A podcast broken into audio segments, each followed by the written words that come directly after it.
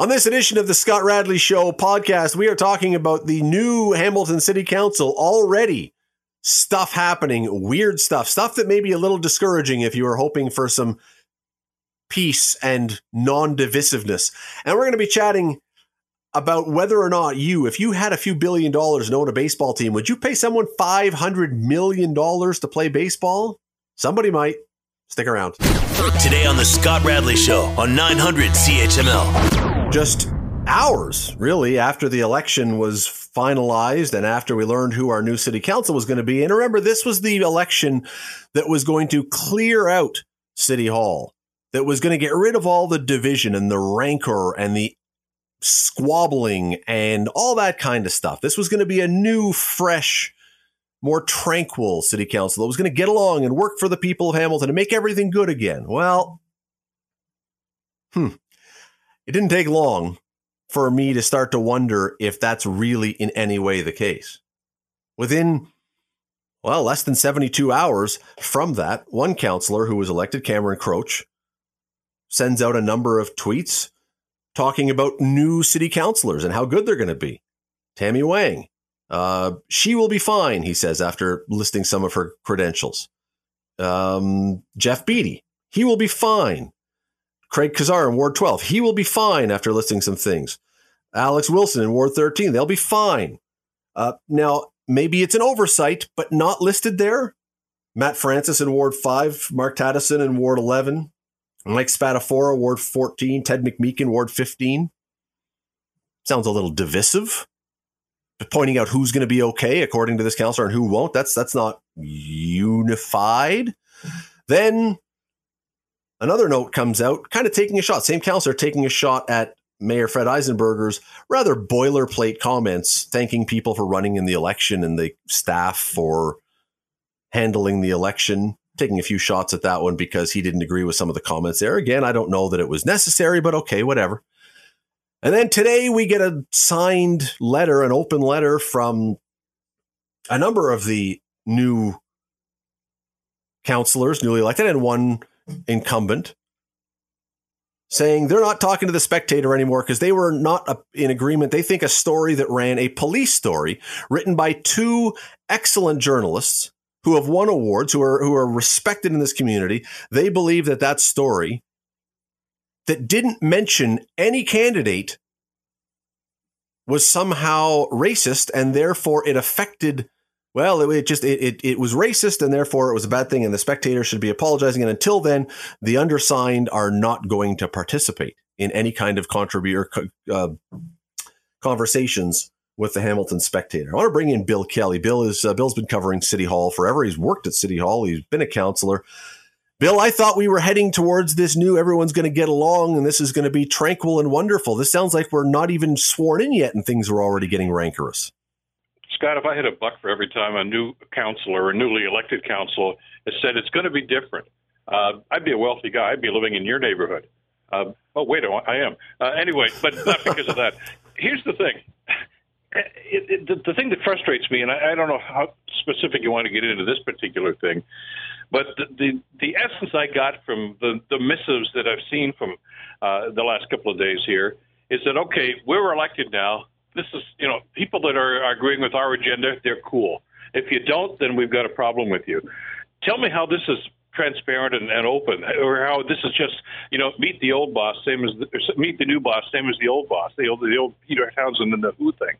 Uh, is if you know we're ticked off and somebody disagrees with us right now, and if you do, then you know you're okay. The ones that you know that I, I don't even know many of these people. I mean, I, I know Tammy Hwang when she worked at the Innovation Factory. Of course, she was an outstanding uh, member there, and I, I think she'll be a good counselor. I think they're all going to they have to eventually be good counselors. But as soon as you start grading them, uh, when you haven't been on the job for more than five minutes, I, I, I got to wonder about your attitude going into this. Well, again, this to me, the entire election seemed to be for a lot of people the idea that we have to get rid and I'll use the word again we have to get rid of the rancor that has been on council. We have to find a way to unify.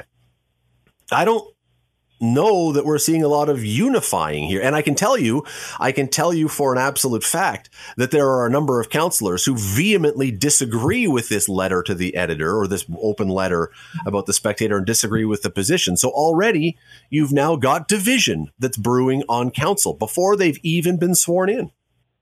Well, there's a couple of elements to that, and, and I don't I don't disagree, and I don't. Uh, I'm not surprised by the fact that there are some councilors that are saying, "Hey, come on, you know, just let's chill just a second here." Um, and I understand where they're coming from on this. I disagree with their stance on this, uh, and I do agree with your assessment. I I know the two people that wrote this article, uh, and know, I. I, you know, they're both award-winning journalists. I mean, you know, they're respected in the community. They're respected nationally for their work. Uh, they don't cut corners. Uh, they don't do stupid things. If they did, they wouldn't be where they are now and, and held in the high esteem that they are held in. So there's that, okay? Um, but even putting that aside for a second, I've reread since I saw this and uh, the article. I've reread the article at least five or six times in the last two hours. Uh, there is no reference at all to the color of anybody. What this is is a, a number of different references to the police investigation uh, that was you know, predicated on, on the information they have ascertained so far and the fact that they've laid charges, and here's why they've laid charges. Uh, you can agree to disagree, and, and they mentioned a number of times that this individual is alleged to have done this. Uh, certainly, they're entitled to their their, their trial, and, and that will happen. And I don't know how that's going to work out. That's not even the issue right now. As, as important as that might be, and anytime that there's a, a charge laid, you want to see justice uh, attained. That's great but it's the attitude that they're taking. Uh, and and I worried about this. And uh, you and I have talked about this on your program earlier. Many even before the election uh, is you know is, is is this group that this past council that seemed to have an agenda simply being replaced with another handful of people now that have their own agenda? Well, we're going to see. We're going to see, but I've got to tell you that Bill, this is not imbuing me with a fantastic sense of confidence that it's not. I mean, that's that's the thing that I find troubling at this stage. Um, that that there are some of these people and, and that, that have been very active and very vocal, and that's great. We, we need, you know, just different points of view on, on key issues.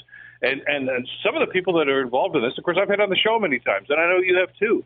Because there are issues that need to be talked about, and I'm not going to throw a blanket over issues like racism and, and, and civil disrest and you know, when it comes to things like LGBTQ rights or anti-racism, we've we've thrown that out there for people, and we've talked to the principals involved, and and Cameron Kroetsch was one of them. On a number of occasions, I've had him on the program about his concerns because I think they were legitimate, and we had the chief of police at that time on uh, to have his explanation on this, and you know, we we tried to encourage that debate. That's good. That's healthy. Uh, but now to say, you know, okay, uh, we're upset about this, and and we think this was a discussion uh, that that probably, as I see this, and I'm just trying to be as objective as I can here. It looks to me as if what they're upset about here is that there's this article that was written based on a police report, and they think it had an impact on the fact that a couple of the people they thought should have been elected didn't get elected. And I, I'm wondering if that's the catalyst for for, for the outrage here. And, and the cynic in me, and I, I, I tend to be cynical about stuff like that. That's what we do. We try to look at both sides and understand understand what's you know what's the motivation for this. Uh, would this letter even be written if those two candidates had won? Well, I, I, I don't know. I also wonder. Okay, so if like why did they wait till the day after, the couple of days after the election to actually come forward? This was four days before the election. If the if the article had not been written, if police had laid charges, and this was a very, very high profile local case. This was a very high profile local case. It was a fatal home invasion if the article had not been written, would the other side have not complained that, well, why are you not running this article, even though, you know, there was a loose connection between a candidate, I guess, through work and the person, although the, the candidate was never mentioned. Uh, and the only you could draw, if you really knew, I suppose you might be able to say, oh, maybe, uh, but not a connection in any kind of criminal way or anything like that. Like it was, it was kept at a very far distance. So I, I just, uh, but but it's not even that, Bill. It's just it seems as though we haven't even reached swearing in time, and already sides are being drawn. And that was, I thought, what this election was supposed to be getting rid of. And I, I know they referenced in in the letter Uh, you know, the timing of this sucked because uh, of what the story that we saw about one of the candidates, the unsuccessful candidates, uh, that had uh, racist slurs, uh, you know, spray painted on, on some of his election signs, and that's disgusting and disgraceful. And and I think everybody agrees with that, except the idiots that did it. I'm, I'm sure, but we we know that. Uh, but you know that is that conflating two issues here. You know, well, we don't want it. it, it I don't know anybody. Okay, I, I know you and, and a few other people at the spec. I don't know the management the spec. I don't know what they're doing. I have no idea uh, because I don't have those personal connections. But so I don't know what their decision making process is. But I'm thinking if they decided, well, here's the story. Uh, charges have been laid against an individual in a horrific death or you know in home invasion that resulted in death. But we're not going to run the story because we, we ran a story about racism before. People might construe it that way. Uh, I, I can't see them doing that. If, if you're a true journalist, and I know a lot of people in this town that are journalists, uh, and and if you have any integrity in your in your craft at all, if that's the story and it's factual based, you run the story. Uh, and people are going to interpret it different ways, I'm sure, in situations like that. But do you hold back on that story because it might have an impact on the election? I don't think so, because the way the story was written, uh, if it was a candidate or an, uh, you know uh, that, that, was involved in this and charged, sure, it's going to have an impact. But are, are they reading too much into this, or, or you know, are, are, they trying to twist this to their own benefit? I don't know. There's a lot of questions mm. here that are very, very vague. Uh, and and you know the fact that so many people signed on to this, I, I I'm, I'm surprised by it. And the one, well, not by some of the names I guess that come on here, uh, but you know because you know there is an anti-police sentiment by a certain section of this community right now, and I'm wondering if that's a motivation for part of this this move right now in this this letter, and and you know the charges, the alleged charges that are being laid here about racism. Yeah, I hope that uh, you know everyone can. The excitement of the election is over. Everyone can take a breath here. It doesn't look like that's going to happen. But again, if if if we're going into a new council with stuff already brewing before we even get there, and divisions already starting, because again, I know I know there are councilors. I can tell you for a fact there are councilors who vigorously disagree with this. If this is already starting, I, I'm we're we're, we're going to be right back where we started, despite saying this is what we were trying to get rid of. So we'll, I, see. Bill Kelly. I know you want to wrap up, but I'll give you one more little tidbit here, and I, maybe it's a piece of advice to the to, to some of these newly elected representatives, whether they're councilors or trustees in the school board. Okay, uh, if you want to, you know, uh, abstain from talking to the media, let me give you something because I've been on both sides of the fence. Okay, I spent a number of years in politics uh, and a number of years in the media if you want to say I'm not talking to the media, I'm going to give you a little truism here. Nobody cares, okay? You may feel pretty pompous about it and say, oh, I'm not going to talk to this or that radio. That They don't care. All right, Pierre Poilievre has avoided the media. I saw the story in the Globe and Mail today for the last 45 days. The Globe and Mail still publishes. So does the Star. So does the National Post. They don't need you, okay? You carry on with your social media posts and do whatever you want, uh, and don't talk to the media. But you know what? It doesn't really matter you're an elected official and you have a responsibility to do your job. Um, and, and and this idea about you know I'm not going to talk to this reporter or that reporter or that newspaper. Go ahead and do it. It has no impact, zero impact on the media, and zero impact on the community too. Bill Kelly, That's you can hear him I've tomorrow. Been, I've been in the business for a long, long time, and I walk both sides of the fence. I'm just telling you, it's a silly and, and childish uh, act, attitude to take in situations like that. Go ahead and not talk to the media. That, that's your call. Go ahead. But don't think that you're making a difference by doing that. And don't think hear the Bill Kelly going to come back to you, whether it's a newspaper, or radio station, or whatever, and say, please forgive us. We're going to choose something differently. We got to run. Bill, yeah, you can hear Bill Kelly tomorrow morning at 9 o'clock. He'll be right here on 900 CHML. Thank you, Bill. Thanks, Scott. You're listening to the Scott Radley Show podcast on 900 CHML. All right, I want to bring in our good friend. He's just off the air at CHCH, our good friend Bubba O'Neil. Uh, sir, how are you today? Uh, I'm not uh, bad. Not on the air today. Was, uh, oh, okay. Well, see, I've been working, so I couldn't watch. I just assumed that you were doing your good work on the air. So, okay. All right. Well, you know, you know, let me throw this one at you, Bubba. You're working for a living because you're a working man like the rest of us. You know, you're you're doing the hard work to make your pay. We are now hearing an agent, I think it's his agent, but an agent say that Aaron Judge, who is a free agent for the New York Yankees, with the New York Yankees for now anyway, mm-hmm. may get a contract for 10 years, $500 million. Mm-hmm. Would you sign Aaron Judge if you had a baseball team and a few billion dollars? Would you sign Aaron Judge for five hundred million dollars? Well, that's a tough question, Scott, because I think you need to look at where your actual team is, right? Like, if I'm the Blue Jays, yeah, I'll start local, sure, because I think that's the kind of player that can put you over the top. Um, if you're the LA Dodgers and you fell short, you want a franchise record, what 111 games, uh, and you fail in the playoffs, yeah, I'm doing that. If I'm the Kansas City Royals and I'm in the midst of a rebuild, I don't do that because then that's a waste of money. I mean, you're you're in a situation where you're trying to, you know, rebuild your franchise and you, you, you never start off with a franchise player like that and build around because it can take too long. I would suggest to you that in today's sports, um, the numbers almost don't mean anything. Um, that's the going rate. And you've got to give Aaron Judge credit. Um, he was offered a substantial amount of money from the New York uh, New York Rangers, the New York Yankees, going into the season, knowing that this was the final year of his contract. They couldn't come to a deal and he did what you know we've heard this the saying before. He bet on himself yep. and produced the you know one of not the greatest offensive season we've ever seen in the American League. Pretty good though. One of yep. one of you know it's in the discussion, and of course the greatest home run hitter in franchise history is now Aaron Judge for the New York Yankees. But I think you have to look at this on a See, real honest and this is why, if I'm a member of the New York Yankees, if I'm the Yankees and teams like what we're hearing, the Giants, where is which would be home for him, he's uh, uh, growing up in Northern California, and if the LA Dodgers, who have endless amounts of money, uh huh, I'm going to let him go because is he ever going to hit 60 home runs again?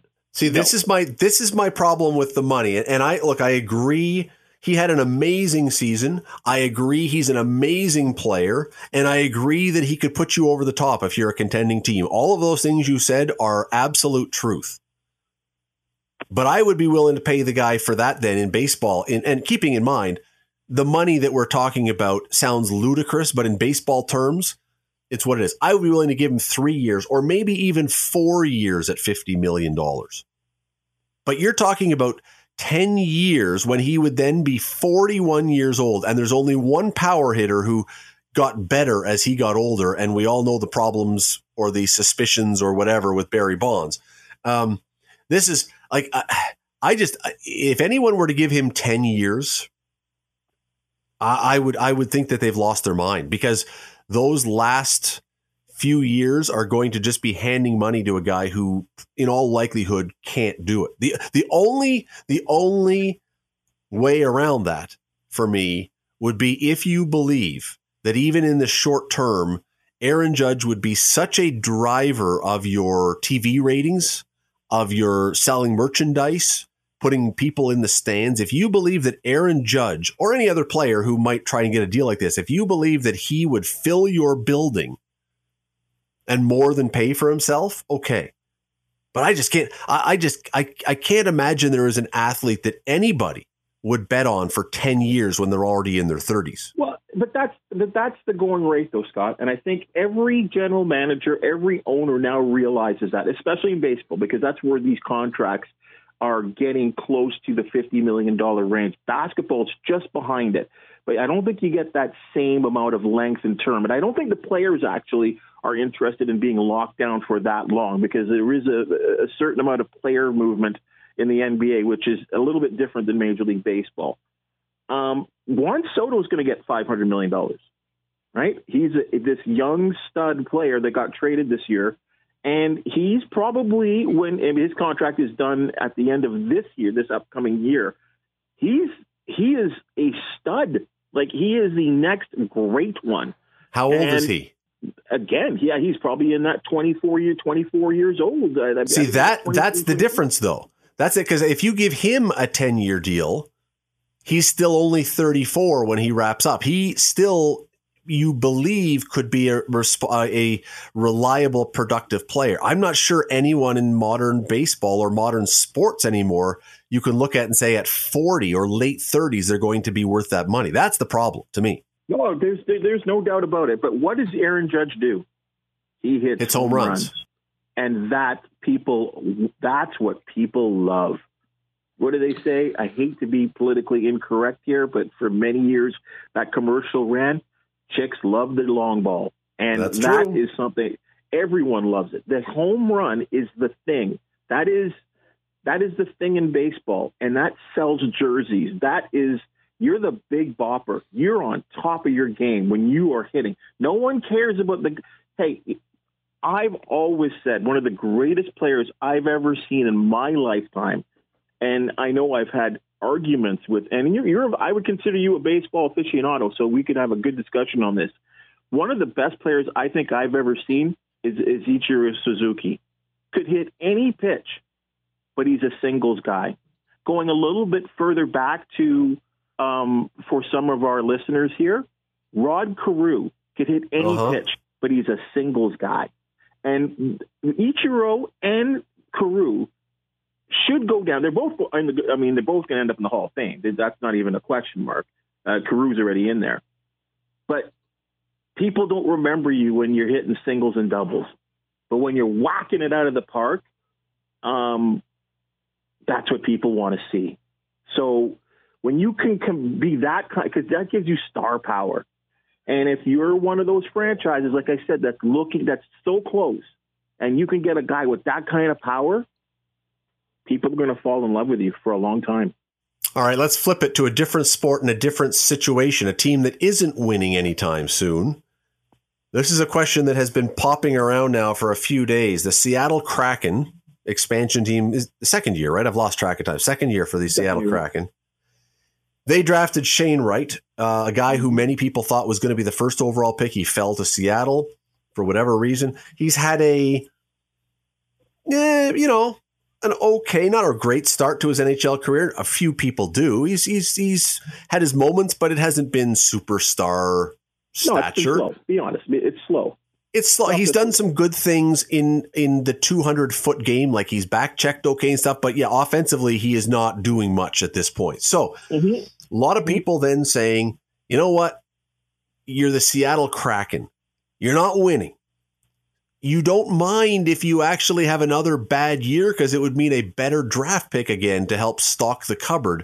Mm-hmm. Send Shane Wright back to the OHL. You can't put him in the American Hockey League because he's not 20, and you need, if you're a North American player, you got to be 20 to go there. Send mm-hmm. Shane Wright back to the Kingston Frontenacs of the Ontario Hockey League and let him have another year of having fun there and building up his confidence in his game. What do you think about that idea? No, I'm okay with it. I, I, I, I don't know when this happened in hockey. I mean, and it ha- it's happened in our lifetime. There was a time where you you you tune you fine tune your skills in the American Hockey League, or you remained in the Ontario Hockey League, or the Quebec or the Western Hockey League until you were good and ready. But somehow, like every other sport, and and basketball probably led the way because you know you had guys like Kobe Bryant and uh, uh, uh Kevin Garnett coming straight out of Daryl Dawkins. I can think of the guy that came straight out of high school, right? 18 years old, and wow, you're in the professional loops. Um, and because you were that good or that highly thought of. Um, there was a time, guys like, I mean, think of some of the great quarterbacks in the league. Like Aaron Rodgers. Aaron Rodgers, I know he's struggling right now, and, but I think that's more a reflection of the team that he had. Tom Brady, guys that had to bide their time. You had to learn the pro game. Um, so you sat and watched. Now, hockey's a little bit different here. I don't know when it became the rule or the right, and, and I would think some general managers would say, or even some coaches, that just because you got drafted in the in the first round, that you're automatically you've automatically made the team. So I'm okay with this. If Shane Wright needs to discontinue his development, where like honestly, here's where here's here's where I think you really really need to think about it. You're right. That that's a that's a slap in the face to the kid to say, hey, you're gonna we're gonna send you back to Kingston. But would you rather go to Kingston and dominate, or be in the National Hockey League because I've I've been looking at his ice time. Scott, it's eight and nine minutes a game. That's not a lot. He's not. He's, it's not like. See, that's the other thing I thought. If you're Seattle, and again, you're not winning anything. Why do you not just throw him out there and say, go for 13, 14 minutes a night as a development thing? And if we lose, we lose. I don't, I, I, that I don't really understand. He is one of the pieces of your future. And there is not a, I mean, they're not the Vegas Golden Knights. They're not being an expansion team and going to the finals in their first Nope. or second year. Nope. So live with your losses and get the better I don't even draft pick and loss, develop a guy. I don't even think it's a loss. I think this is like the, the Oh, I mean losses in games. I mean losses on the ice. I don't mean losing. I think he develops. I, I, I think it's about development of the player. There's obviously a certain amount of high skill. No one could have been that wrong about Shane Wright, about his acumen, and the way he played in the Ontario Hockey League, where he played in AAA, where he played for Team Canada. Like the, the, the, skills are there. I've seen it. You've seen it live. Like both of us, right? This guy is a special talent, but some guys just don't hop into the pros. And if the co- head coach, who's obviously got to protect his his own reputation as a head coach, says this guy's not ready, um, yeah, he's nothing more ready than you know fourth line because it's fourth line where he's playing. Getting that eight nine minutes a game is not going to do anything for you because he's a guy with high end talent, and when you're on the fourth line, you're not playing with high end talent guys that are going to make you look good. You're out there to check and grind, and That's- maybe you've killed a couple yeah. penalties here and there. And I don't That's another that's thing. But, but but that's another thing that I just don't get with what Seattle's doing. I remember years ago in Hamilton. Some people may remember the name in Hamilton. There was a guy who played for the Hamilton Bulldogs back in the early 2000s, Jason Ward, who one year won the AHL MVP award. Mhm. And Jason Ward was a winger and he was a scorer. He wasn't a checker. He wasn't a grinder. He wasn't a penalty killer. He was a scorer and a shooter. And he got called up to Montreal. I think it was Montreal that had his rights at that time. It was either Montreal or Edmonton. I can't remember which one had his rights. And put him on the third or fourth line at the time to fill in. And then he didn't do anything. And you're like, well, of course he didn't do anything. You've he's down here. What he's showing you is that he is a certain type of player, and you bring him up and put him in a totally wrong position that you're setting him up to fail. If you want to bring him up, put him on your first or second line with the skill players like he's been playing here and let him do what he does. And so when I look at Shane Wright, it's kind of the same thing. It's like, do you want him to develop? Put him with some guys then. And once again, if you lose a few games, no one expects you to win. But if you're not going to do that, I'm with you. Send him back to Ontario and to the OHL and let him just go crazy. Well, And I think he's been a healthy scratch a couple of times too. He has. right? So, he has. so you're you're looking at a guy that's playing eight, nine minutes a game. He's been a healthy scratch a couple of times. Uh, I, yeah, and, and yeah, and you're right.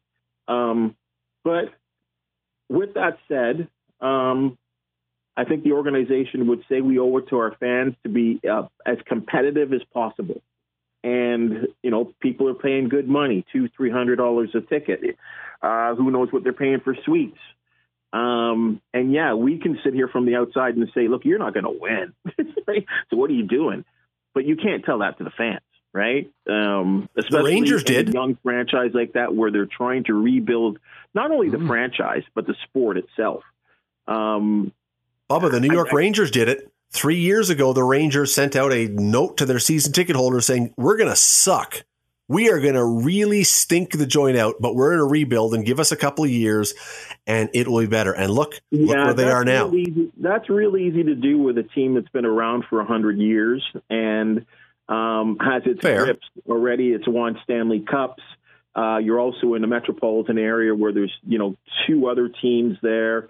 Uh, you can kind of just hide a little bit. Uh, baseball, football, other things going on. Seattle's got nothing else other than the football team. So you're kind of a little bit in a different situation where, and, and again, you know, a new franchise that they spent what six hundred million dollars in, in to get it from the National Hockey League. That money's got to be recouped somehow. So, uh, and especially, and you're right. You, you, it's, it's right of you that you brought up the Vegas Golden Knights. And now, I will say this: that the National Hockey League made it real easy for that team to compete early Yeah. but they changed the draft rules So Seattle's kind of like the rest of the expansion teams from back in the day, Ottawa, a lot closer, Tampa yeah. Bay, San Jose. Um, it's a lot. It's a lot more difficult. So, but you know, there's going to be fan expectations, and especially a new arena as well too. So they're kind of in this situation where they got to uh, make make do to the fans, like, hey, we're trying to go out there and win. But yeah, I, I just I just don't know why these teams feel the need to to just draft people. And I've seen this for all sports now, where these people, these kids are getting, and they are kids, they're getting thrown to the wolves.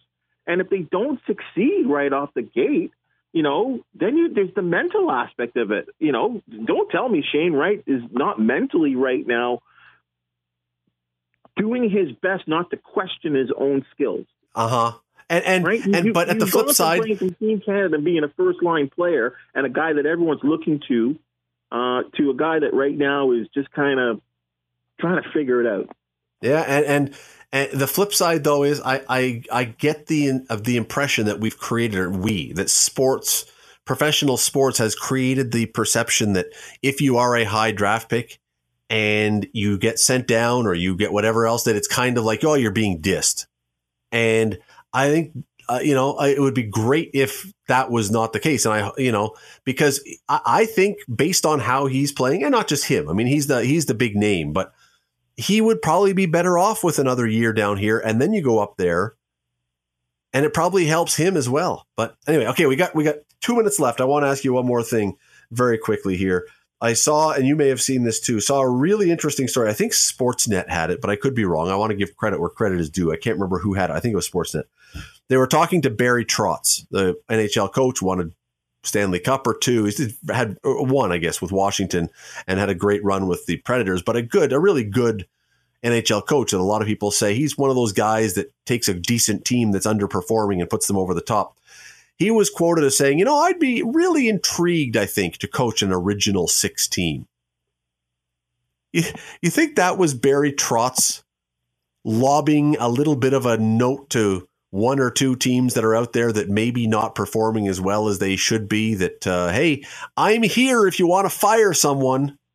Are you are you i i, I must are you teasing me here? Are you are you trying to say something that the word toronto? Is that what uh, that i as soon as i heard it I thought, I wonder if Barry Trotz is just making it sure it's out there that I'm still, you know, available, and if you know if things don't turn around pretty quickly, I, I'm I'm out here. And and you know, an original six team might be interesting because you know, I mean, I think it's far too early for the Toronto Maple Leafs to be in any form of panic mode. I mean, way too early, although the fans already are. Yeah, I I, but, I, I don't see that. But uh, no, I just I just I wondered about that. I thought it was really interesting that he would be yeah. so specific. It was, but you know, and I thought this I thought this was signed, sealed, and delivered that he was going home to Winnipeg. Like I I, I was shocked when uh, Winnipeg could not get a deal done with him. And then he said, you know, because it was a, the rumor mill, and it wasn't even a rumor mill. It was coming out like right out of the top insiders, um, you know, from the Winnipeg Free Press, everywhere. Local media talking about, the, you know, that he's coming home. And like he apparently did come home. There were discussions. And then all of a sudden, out of nowhere, Barry Trotz says I'm taking a year off. I got a family and whatever, and it just b- b- blew me away. Uh, it was a, yeah. it was a match made in heaven, I thought, especially for where the Winnipeg Jets are. They're a team that's kind of, you know, they, they they had this sort of lineup that they kind of went to the well with three, four, five years with. A lot of people going, hey, a lot of people going into last season, a lot of the top hockey experts thought the Jets were going to be the best team in Canada and they fell woefully flat. Um, I, I, I know there's a lot of talk about Sheldon Keefe, but I think as long as that general manager is there, that head coach will be there. Um, yeah, except for one thing, and I, I agree with you. I do. I, I, I don't. I don't see that changing. And again, it's like so majestically early. Forgive that ridiculous word, but it really is. It's we're so early to be talking, but Kyle Dubas is also under the gun. If this team does not win, he's, oh, gone, he's gone, too. He's gone. So at a certain point, you become protective of your own skin. And maybe at a certain point, if, you know, 15 games from now, so 20 games into the season, things are still not rolling, maybe then you start going, oh man, I, I got to save my job. But, Oh. but I just found it very interesting that Barry Trotz would sort of just just spill that little trickle of coffee over onto the ledge, just so you know, just be, just so you remember, hello, I'm over here. Don't forget Well, me. it- well, it doesn't. Yeah, because well, New York is safe. Boston is safe. Um, Detroit Montreal's seems safe. safe. Yep. New York. I've said we said New York already. Boston, Chicago. I mean, the, the winds have changed. I mean, there's no expectation in Chicago. They're so bad right now. Yeah, Trotz Um, does not want to go to a team like that where he's going to spend five years losing. So, No, really, Detroit's this was- to me, this was only- their thing. Yeah, to me, this was only a yoo-hoo to the Toronto Maple Leafs. I, I don't, I don't see any other team that would fit right now. I just found it fascinating that that was, you know, and and we're never going to find out. But I wonder if Sheldon Keefe saw that story and went, "Oh, Barry," know. I think he's got his own problems right now. I think mean, you're right. the guy the guy the, you know i give hey you know I, I have a certain amount of sympathy for the guy and this is more reflective of i won't even say toronto this is southern ontario sports media to the absolute max the guy goes out there he's critical of his team he's not happy he uses the words unacceptable a number of times and he gets hammered for it and then we there, there's reports of you know the leadership you, you know he's talking about it basically the guy said my elite players need to be more elite they need to, to, to step forward. And it's true. Auston Matthews has one goal. He scored 60 last year. Do I think he's not he- he's not going to break out of this soon? Of course he is. Mitch Marner, same sort of situation. But he calls them out and, you know, people are asking questions, why aren't your team why isn't your team well, because my elite player he's being honest with us, right? And then he gets shredded. And then there's reports of the players, of his elite players having a closed door conversation with him.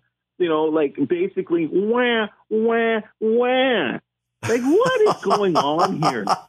It's so hilarious. It is, Like, I- are you it- kidding me? If you It's- and it's- I don't do a good job, we get spoken to from our boss.